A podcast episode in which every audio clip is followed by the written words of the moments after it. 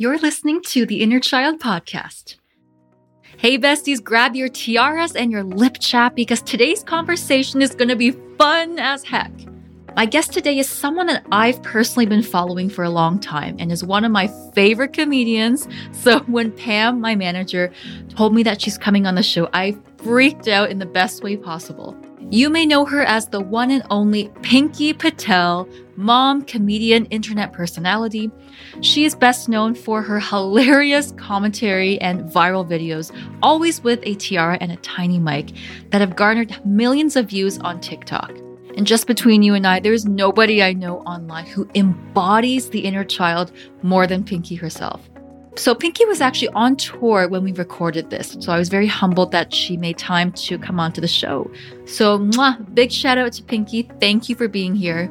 Obviously, we chat about fun shenanigans like twat waffles and what cancel culture is like as a female comedian. But we also have a heart to heart and chat about things like motherhood, how to deal with toxic friendships, and what it was like for Pinky growing up in America as the child of an immigrant family. So stay tuned for this fun one right after this intro.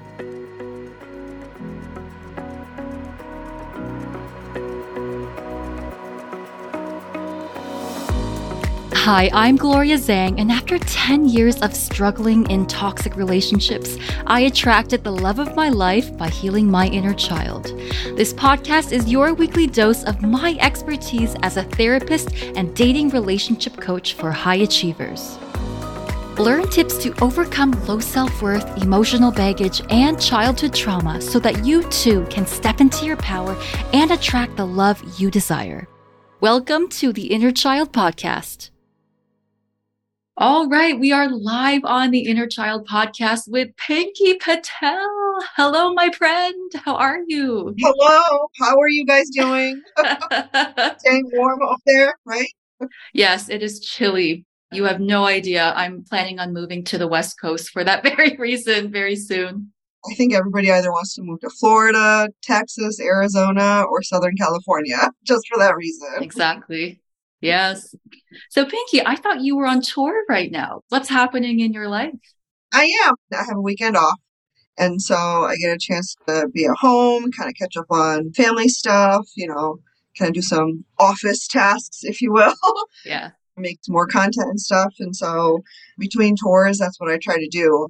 I think, you know, this year I'm going to have a little bit more pockets of time where I can just focus on that kind of stuff so that I don't get overwhelmed towards the end of the year because traveling's a lot. Mm-hmm. Everybody's always kind of envious, you know, grass is always greener on the other side, right? And then you actually do it, you're like, wait a minute.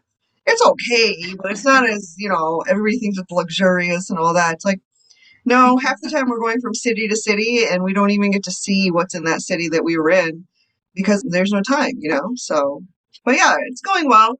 This is the most I've traveled in my 42 odd years of living. And so it's pretty interesting to see all the different places, all the different people. Yeah. Your kids are teens now, aren't they? My older son is 16 and my younger son is 10 makes it a little bit easier that a they're not bit, in diapers yeah. anymore. Yeah, yeah. for sure. we're not worried about diapers. We're not worried about daycare centers and all that stuff. I don't think it matters what age kids are. As long as they still need to be driven from point A to point B and need adult supervision, it doesn't matter the age, right? Like even yeah, with my 16 so year old, you're still checking up, you're still making sure that he got to school on time, he came home on time, he's doing all these things. And so people are like, oh yeah, but he's 16, he can take care of himself. Yeah, but we still gotta push him along, right? He's still dragging his feet. Yeah. so we gotta light that fire under his butt and get him going. Anything to get that going. I love that, Pinky.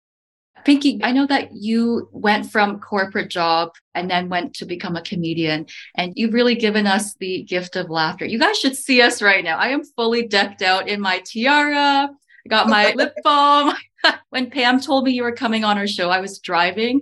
That was the only reason I wasn't doing a somersault. was because I was on the highway. I was so excited to chat with you, Pinky. And you've done something really incredible, not just for women, but women of color, you know, helping us break into the industry. I mean, I love all of our gals who are newer, like Tiffany Haddish and Ali Wong. And I love seeing more diversity in the comedy scene. And so I kind of just wanted to ask you, is there a story behind how you found comedy? There's not this like earth shattering story or eye opening experience or anything like that. We've always been really heavy into stand up comedy. We've always watched a lot of one hour specials or listened to them, right? They used to be on CDs. Know, I just aged myself, but it is what it is.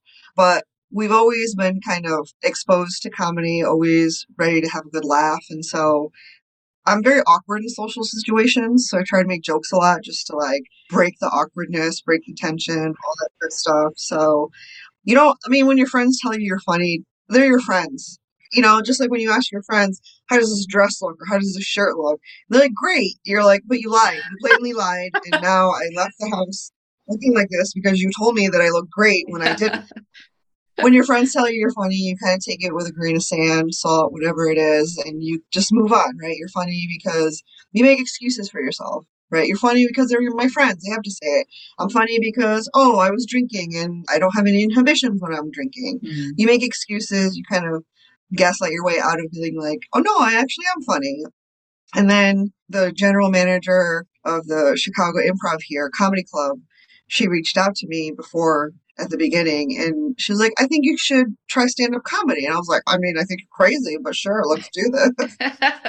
but then, you know, as I started talking to her, I was like, you know, how long have you been in the industry and all these kind of questions she's been doing this for 16 years. So she's seen a lot of comedians in and out of the comedy club here in Chicago. So she might know what she's talking about.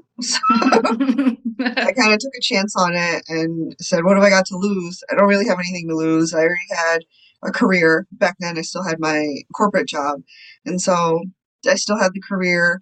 I wasn't some 18 year old trying to make it big where I had to go through the steps of rising in stand up comedy. I know for a fact that I got pretty lucky with this whole kind of journey that I'm on. Like I said, I didn't have to go to nightclubs and do open mic nights. And I've created a lot of new friends who do that, who that's part of the grind, right? Being a traditional stand up comedian. And I definitely appreciate what they go through on a daily basis. I'm glad I don't have to because it's terrifying.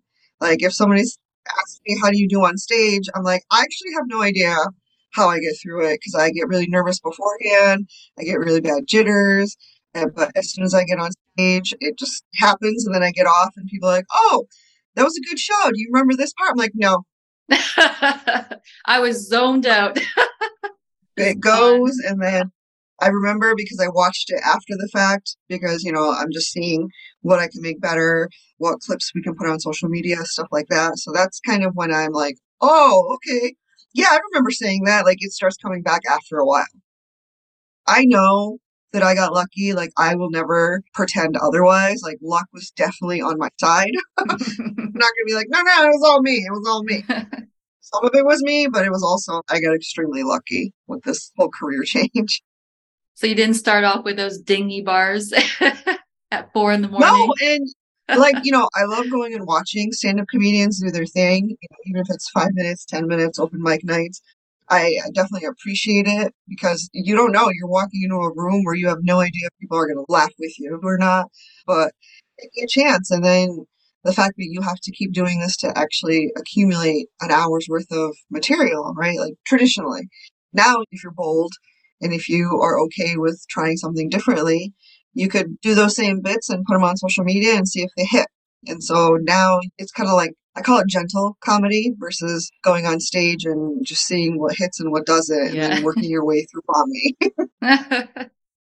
Even with my own show, when I go to different areas of the country, some things hit better than others, but I can't like dwell on that. You just have to keep going, right? You can't like, oh no, I suck. If that happened at the beginning of my show, I still have 45, 60 minutes left to do.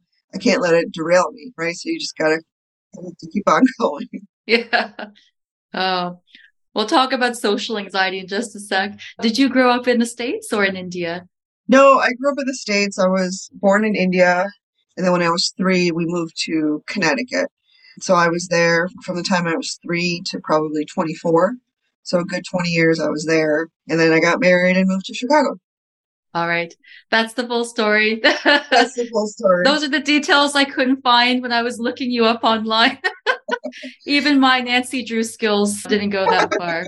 no one's ever really like, I mean, I've said it, interviews and stuff. I haven't really kept it a secret, but I think it gets buried. All of those articles and stuff, all those podcasts, it gets buried. And then you hear different snippets and different podcasts or read different snippets and different articles. And whatever they decide to focus on, that's what they write about. And so I'm okay with it. You got to leave a little room for the imagination. Yeah. Right? Can't give it all away. no, I'm okay with it. At the end of the day, I'm still a pretty private person. I mean, I make fun of it on stage. I'm like, I don't need to put pictures of my kids on social media. I already know they're cute.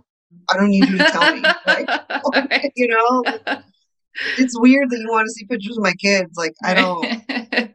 I don't think that's weird that you're asking me. Show us their face. It's like you should be happy I posted something with other Yeah. human beings. yeah. No, it's good to be private, especially as a mom. I totally understand. Yeah. And so, what was it like for you growing up? And you can give us as much detail or as little as you want to remain mysterious. Oh, I mean, it wasn't like any sort of traumatic experiences growing up. It was just the struggle of being first generation raised in America. How do you navigate the two different worlds that you're kind of being forced into? And also, obviously, I'm on social media a lot right now. I see a lot of different groups of people, especially the Gen Zers. They're like, we need to be proud of who we are. And yes, I want you to be proud of who you are, but just know the reason you are comfortable and you feel like you can say this and be proud of who you are, regardless of the hate that's coming your way from other people, other races, other cultures, is because the ones that came before you, i.e., myself and other people first generation raised, they had to go through all of those struggles. They had to go through assimilating to the beige suburbia that they were raised in because there was no other option. Either you get on the bus or you get off or you get run over by the bus, right? Like they don't care that you have specific holidays coming up. At least they didn't back then. And it's great that people are caring now. But for people like me, I'm like, well, is it too little, a little too late? You know what I mean? Like when you see the White House celebrating Diwali, it's like, oh, now as if Indian people were not in America this whole entire time, right? I'm happy for the generation that's come after me, the second or third race, right? There were many times where I didn't know how I was supposed to behave. Was I supposed to behave like all the non Indian kids I saw in my classroom during the week, or was I supposed to behave how I saw all of the Indian kids on the weekend? It's confusing for a little kid, right? A little kid has more than enough to deal with, but then being a foreign little kid, being basically the person that teaches your parents how things are run in America when you barely know how to speak English, when you barely know what's going on, right?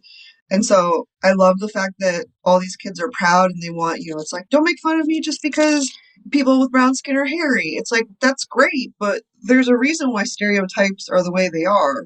We need to own those stereotypes. And so a lot of things that I talk about on stage I'll be like, yeah, you guys want to know how I have such thick eyebrows and such great hair? It's because I have an amazing mustache as well. Like, I can't pick and choose where the hair comes. You know what I mean? Like, you can't Yeah. love pieces of our culture and not other parts of our culture. And I'm not saying it's all or nothing, but you have to be aware of it. You have to be aware of the good parts of our culture and the bad parts, right? The parts where other people have always made fun of us, but until we take it and we own it, they're going to keep using that to make fun of us. I make fun of the fact that I say it on stage all the time. I'm like, I'm the IT Indian. I'm not the cooking Indian. I don't know how to cook. Don't come at me with like, well, how do you make this chicken curry dish? Like, don't do that. I'm not the religious Indian. I'm not the doctor Indian. Like, I list all these different hats that we yeah. have, Yes. right?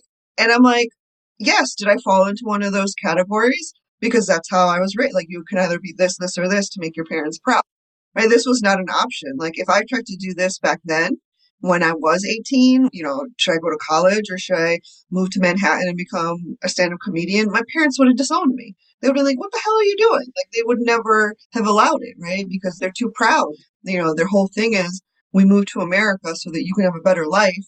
And you going clubs at night and getting $20 for a 10 minute set is not a good life. They think that's the opposite of why they moved here, right? Mm. So just trying to balance all that, always constantly making sure that I did everything correctly so that it didn't stress them out because I already saw they were stressed out.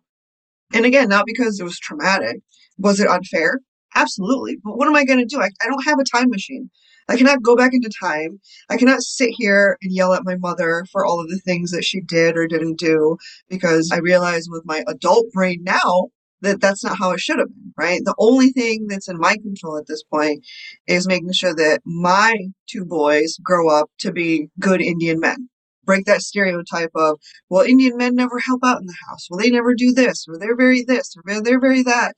Like, okay, what do you want to be when you grow up? I don't care you don't have to be these categories, right? Like you don't have to be a doctor, you don't have to be an engineer, you don't have to be a pharmacist. As long as you're not hurting people, I don't care what you do with your life. Mm-hmm. As long as I'm not supporting you after 18 and you're not hurting people. yeah. My whole show last year was definitely about kind of introducing myself to the world because I'm well aware that on social media I don't give personal details. I'm fully aware of that.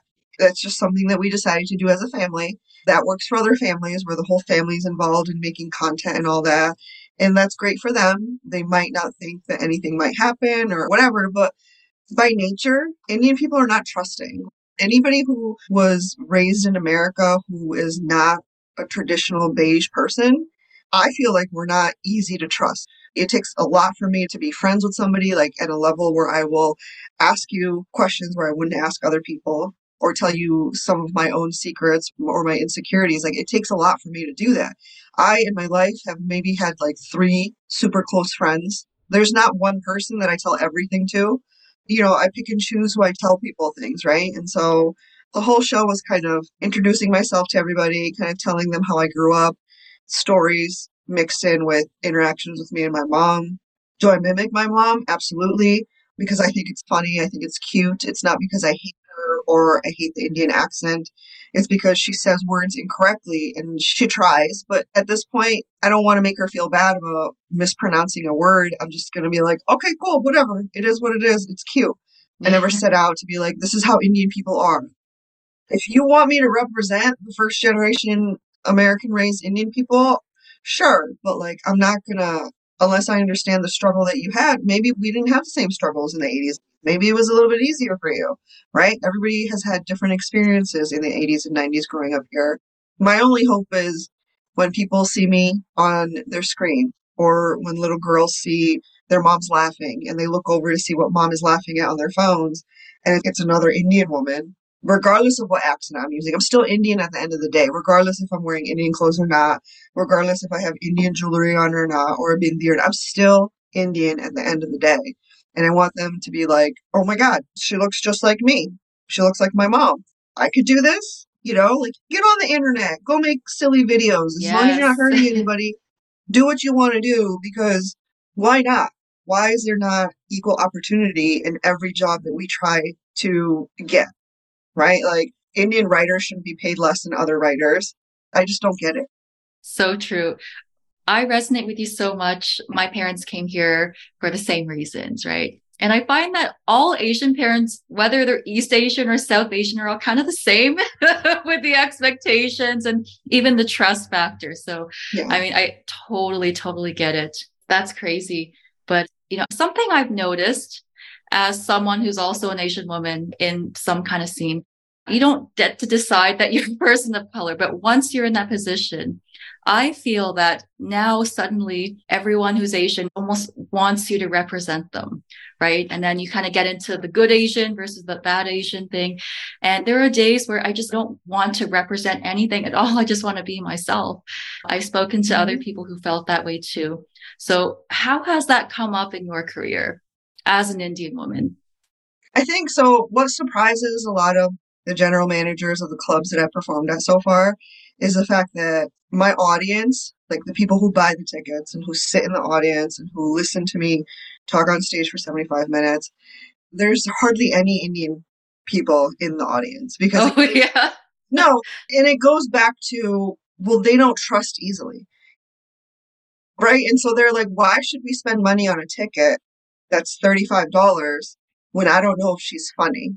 But if I go like, if, no, and this is honest. This is honest to God. This is the only thing I can come up with. That they're just being petty bitches. Those are the two things, right? They're being twat waffles, you mean? Yeah, they're being twat waffles, right? And I don't yeah. want to go that route, right? Because that's the negativity coming out, right? And the thing is, if I go and I say, oh, you should go see so and so. If I was in my audience, it's like, oh my God, you should go see Pinky. She's hilarious. She talked about just growing up in America, first generation, our struggles, whatever.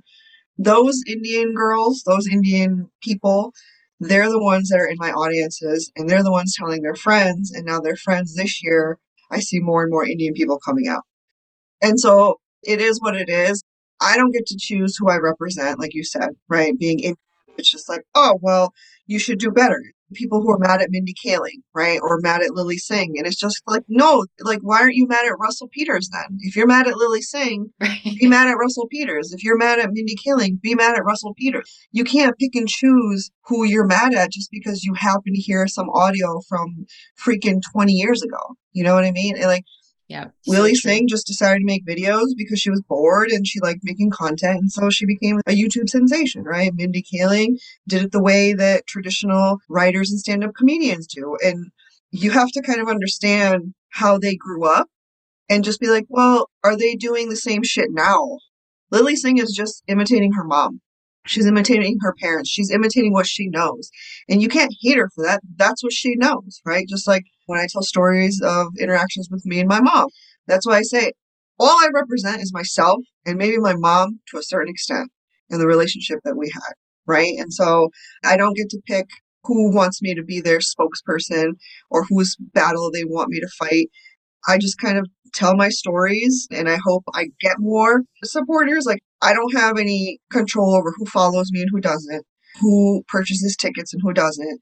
In my brain, maybe you should. Like everybody's on social media now. Maybe you should support a fellow South Asian stand up comedian who's a woman having her touring across America. Like, are there any other South Asian female stand up comedians doing this? No. So maybe you should support them. Even if you haven't, it's not hard to find content. Right. I have content on every single platform. You know what I mean? Like, if you're worried, oh, what if I don't like her? I don't want to spend $35.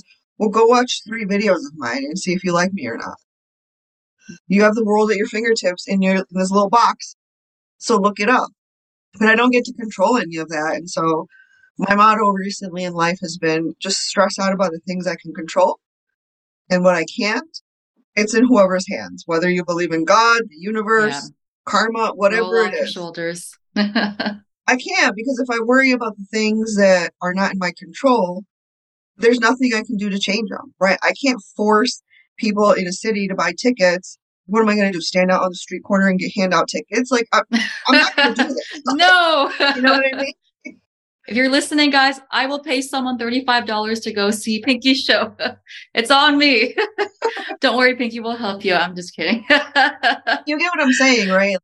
Yeah. Just like with any musical artist and a comedian, anybody who's a performer and entertainer, you just kind of you do what you need to do, what you like to do, what you're good at doing, and hopefully all of those things come together and you give the best performance of your life because these people might never come see you again. And so if you don't give the best performance of your life, then you're kind of shortchanging them.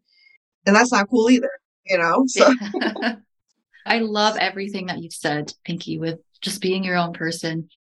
You know, when we were talking about guests for the season, every time I see your videos, I just see like the embodiment of your inner child and all of your stuff. Like the way that you bring humor to even the small things in life. How do you relate to your inner child and how do you bring that into your work? I think my inner child is finally comfortable coming out. You know, I have adult money to do adult things. even if wearing crowns is silly, it's not hurting you. It's not hurting anybody. like, I'm not wearing a crown to piss you off. I'm wearing it because it makes me feel pretty and I've been given crowns. So why not do it? Right. Like, again, you kind of just the whole mentality of just do what feels right. Don't worry about other people anymore because I had to do that when I was a child. I had to worry about other people's opinions. I had mm-hmm. to worry mm-hmm. about managing all of these expectations that we know some were vocalized and some weren't. Some were just like, well, you should have known that this is what you were supposed to do. It's like, I don't like the word should and I don't like the word supposed to. Those two things, you're basically setting me up for disaster. You're setting me up to fail. And how can I thrive and be successful if I don't even know what is expected of me? It's like going and having a corporate nine to five desk job and you have a yearly review and they're like, well, this is where you need improvement. It's like, you had 12 fucking months to tell me I needed to work on this. you waited now? I could have been working on this this whole time. You know what I'm saying? Don't don't come at me now and be like, well, Yeah. you don't get your two percent raise because you didn't do this. You didn't tell me I had to change. Maybe if you had communicated that earlier, I would have been able to get this two percent paltry raise that you're giving me. Like I'm killing myself to make you money. Like Yeah. I deserve some of that money when you didn't even tell me what expectations you had of me. That's the biggest thing is like the fact that if I don't know what the expectations are, I'm just like, I don't have time for you. You clearly don't respect me enough to tell me what you expect from me. And so I'm not going to do that, right? Like, I don't have to worry about managing expectations anymore. I only have to manage like a couple people's expectations. Those are the ones that live in my house. That's all that matters to me now. People that live in my house, whether it be four people, four things breathing air, or it's six things breathing air. That's all I care about. How did you get to the point of developing that don't give a shit attitude? Did it come with motherhood? Did it just come with experience? with experience and with age. Right when the pandemic hit in 2020 is when I turned 40. And up until that moment, kind of like after I turned 35, things slowly started to roll off me a lot easier. Like I wasn't as high strung. And I don't know if it's because I was on antidepressants and I got off of them. It must have been a combination of things. But I realized by the time I turned 40, the pandemic hit, and I was like, all this other stuff is not worth it. It's not worth it. It's stressing me out. And you know what? If I died because I had a heart attack because work was stressing me out, Let's hope not. Yeah. work is not going to care. My husband will care. My husband's going to be like, what do I do now? I got two kids that I have to raise by myself. My husband can't go out and find a wife in two weeks and a mother, right? A job can replace me in two weeks. They put an ad or, you know, they go on LinkedIn. They say, hey, we have a position opening. Here you go. Let's get resumes. Let's, you know, they got recruiters, all that shit. What is my husband going to do, right? And, you know, the pandemic, it helped to force everybody to pause a little bit mm-hmm. because you weren't running around doing your daily, like just mindlessly going from task to task to task to task. You weren't doing that anymore. It forced you to pump the brakes on your life, sit down at home with however many roommates you had, and hope that, hey, you didn't kill each other because this was the first time in anybody's life that you were forced to be together 24 7. Like, none of us, none of us have ever spent 24 hours a day, seven days a week for a minimum of three to four weeks with anybody living in our house. We haven't and you can't count pregnancy because the baby's not talking to you. The baby is Right. growing. You don't need to diaper change Yeah. them. You don't need to feed them. You don't need to nap. There's no schedules you have to keep. Pregnancy doesn't count, right? And so it forced me to just relax and be like, is this really important? No. Is this person helping me financially? No. Is this person helping me mentally? No. Honestly, in 2020, when the pandemic hit, I went into my Facebook and I unfriended so many people. Everybody did. In 2020, I was not on Instagram or anything else. I was just on Facebook. And I was just like, you know what? Who hasn't liked or viewed or whatever any of my posts, right? Was I posting a lot? No, but I was posting once a day, like a random thought of the day, just being stupid. And so I was like, you didn't? Unfriend, unfriend, unfriend. Like, I just yeah. why am I Love it. keeping tabs on these people that I have not talked to? I have not even laid eyes on in person since I was in high school.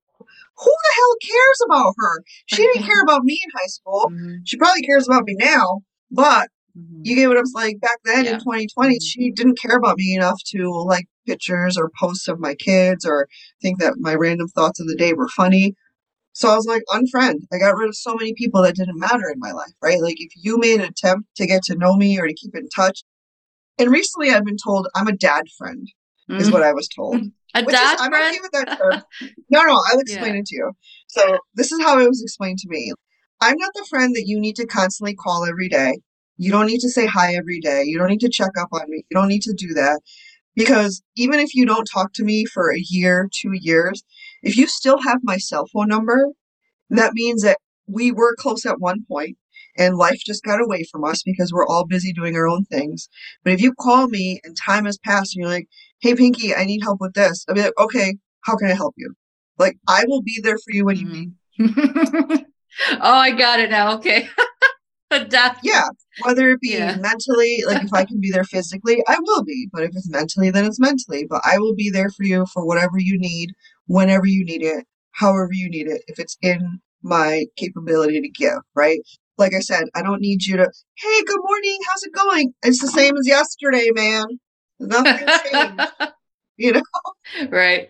Yeah. And that's okay. There's nothing wrong with that. Like, we put all of these, like, well, if they don't text you first, then are they really your friend? No, maybe they're just busy. Mm-hmm. Maybe they're busy. Maybe they have a lot going on in their life right now.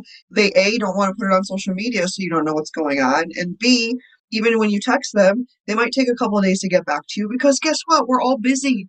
We're all doing our own stuff. We all have our own lives, and you don't know anybody's story 100%.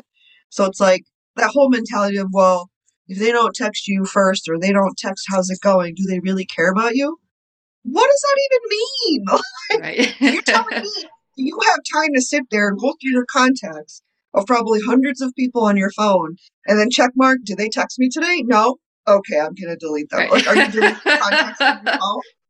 Like, if it bothers you that much, that so and so didn't text you good morning or you haven't talked to somebody in so many months. Not a fucking tax audit. Not the yeah, fucking like, IRS. yeah. Are you deleting their phone number? Are you deleting their contacts? Right. No. So that's on you now. Now you're choosing to get upset because somebody that you thought was a friend didn't text you. But some friendships, they just naturally fizzle out and it's okay because there's distance, there's whatever. Like I have this one friend back home she's really the only friend in the 18 years that I've been going back and forth. I go back home every July 4th and I text her or she'll text me in June. She'll be like, Are you guys coming July 4th weekend? I'll be like, Yeah. And then we get together for one meal. So at least I can see her versus pictures, right? But it's never awkward. There's never any like resentment. There's always just us catching like, Oh, my kids did this. How are your girls? that's a good adult friendship because you have that unspoken understanding, right? Yeah. That this is like a once in a year type of friendship. Yeah, but I mean, I'm hoping that she knows that if she did need me, even if it was just to vent about kids or whatever, that she could call me.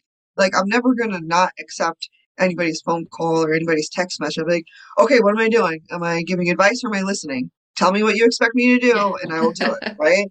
So press A or B. A to listen, B to vent. yeah.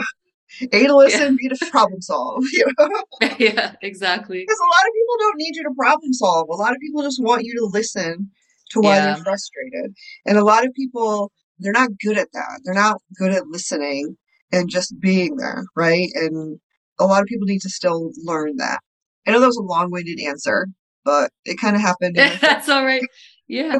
but that's some really solid advice. I think people, especially who listen to this show, it's not just the romantic relationships, but a lot of people struggle with adult relationships right? It's not the same as being in school where you can just chat up the person next to you, but it's hard to meet people. But it's also hard to figure out those unspoken rules, right? Like how often do you talk to someone? How often do you bug them? Have you ever had a situation where you had like a toxic friendship where things didn't work out in that aspect? Yeah, I mean, I don't think I could say I got to the ripe old age of 43 without having any of those relationships, right? You're always, because like you said, when you try to make friends as an adult, especially when you move somewhere new, which is what I did, right? I moved from Connecticut to Chicago. I didn't bring my friends with me. So I had to make new friends right? And so, how do you make new friends as an adult? Well, you see if you like the people that you work with enough to have dinner with them outside of work, right? Doesn't always work out. That's like 10% of the people end up with work wives where they actually resonate with their coworkers, right?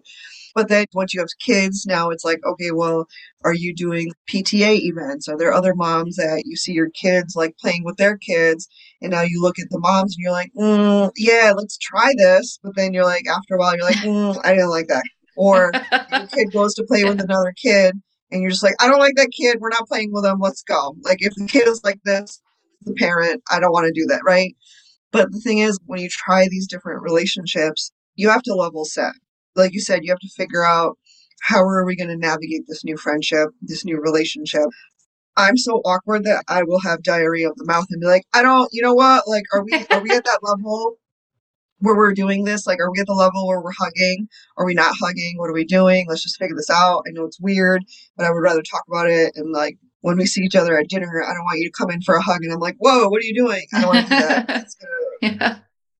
You know, that's something simple, but when a friendship, a relationship does end up being toxic or it ends up not working out, we're adults at the end of the day. This is not elementary school. This is not middle school. This is not high school. You need to put your big girl panties on and just be like, okay, it didn't work.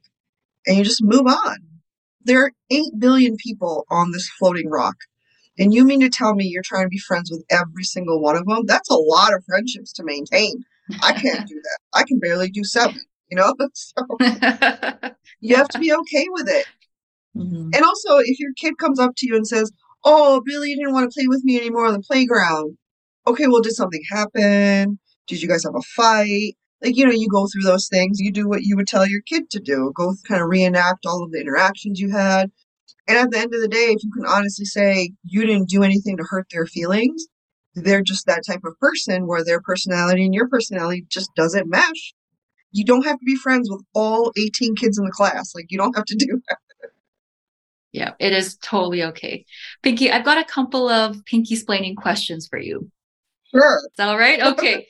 the first question is when is the appropriate time to call someone a twat waffle? Um, usually when they're being dumb. so douche canoe, twat waffle, you know, douche waffle, twat canoe, either way. I haven't heard that one yet. Yeah, however you want to combine the two. It's just when people are just doing dumb shit if their mom sat them down and was like, Is this how you want to live your life? Is this what you want everybody to see? The whole world is looking at this video. You posted it. Is this how you want to be portrayed in life? And if the answer to that is yes, that's a twat waffle. Like they are fully aware they are doing dumb shit.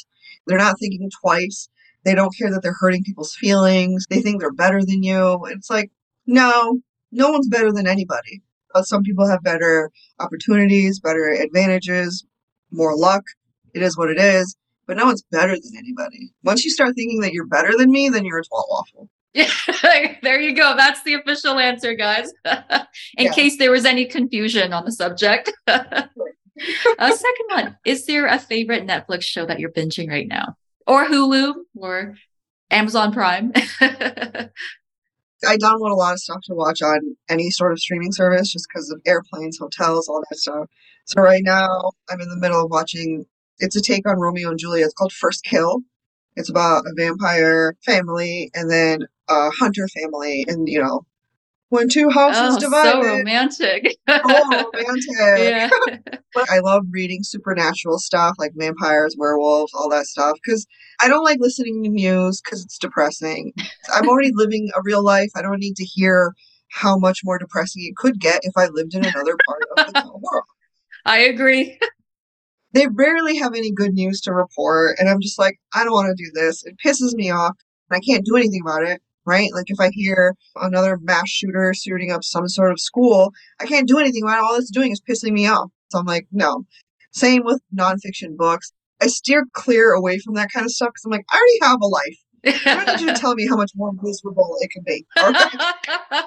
and that's the secret to a happy life right there stop watching the news.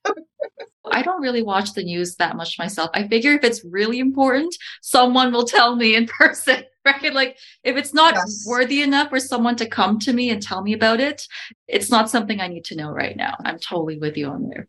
Right. If it's not worthy enough to get onto social media, it's not important enough. Yeah. Okay. Exactly. so true.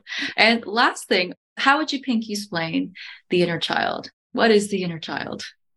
The inner child is just you finally being who you actually want to be because you have either the adult money to be the person you want to be, regardless of what hobbies you have or whatever it is, or you're just mentally at that stage where you just don't give a flying fuck about what people are saying. And so your inner child is flying free. They're just living life. Nothing's really bothering them to the point of outside of like normal adult things.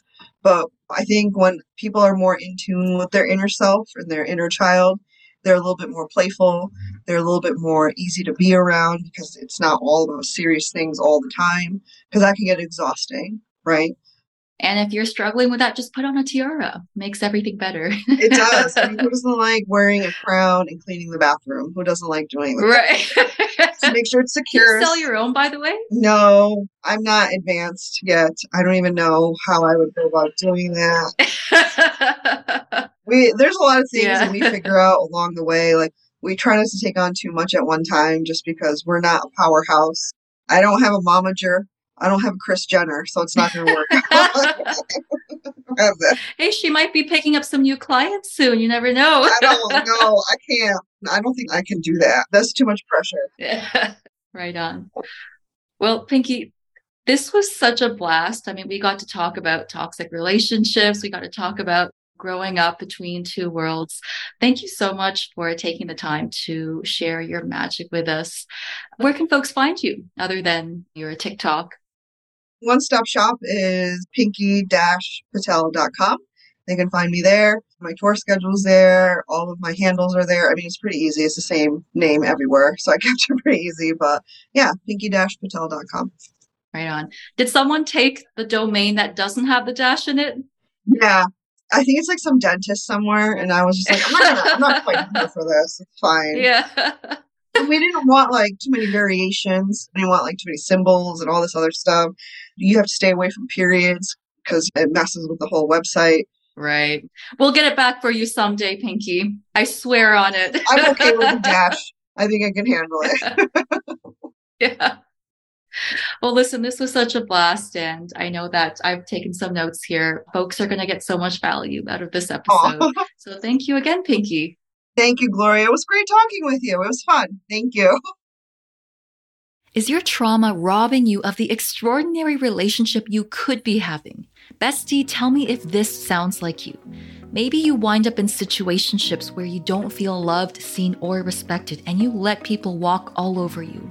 Or maybe you feel so triggered with the fear of getting hurt that you end up pushing the other person away and sabotage your relationships. Or maybe you stay up all night in bed wondering, why do I struggle so much with the bare basics in love, while my friends are out there having amazing relationships without breaking a sweat? My love, it's not your fault. You are not broken, you just have inner child wounds. If anyone understands, it's probably me. 200 first dates later and a dozen bad relationships, I finally cracked the code on what it really takes to go from being insecurely attached to attracting and maintaining a thriving, passionate, and secure relationship. So, if you want to succeed in love, I've put together a free 60 minute workshop that gives you my three step formula to breaking toxic patterns for good. Just go to gethealthylove.com. That's G E T healthylove.com. In this workshop, you'll learn how to never sabotage a relationship again, even if you have anxiety. And you'll learn how to get the secure relationship you want with the person who wants to commit to you. So if you're falling into the same patterns over and over, then you need to be at this workshop. To get instant access, go to gethealthylove.com, that's G E T healthylove.com, or click on the link in the show notes. Life is hard enough, besties. Love doesn't have to be.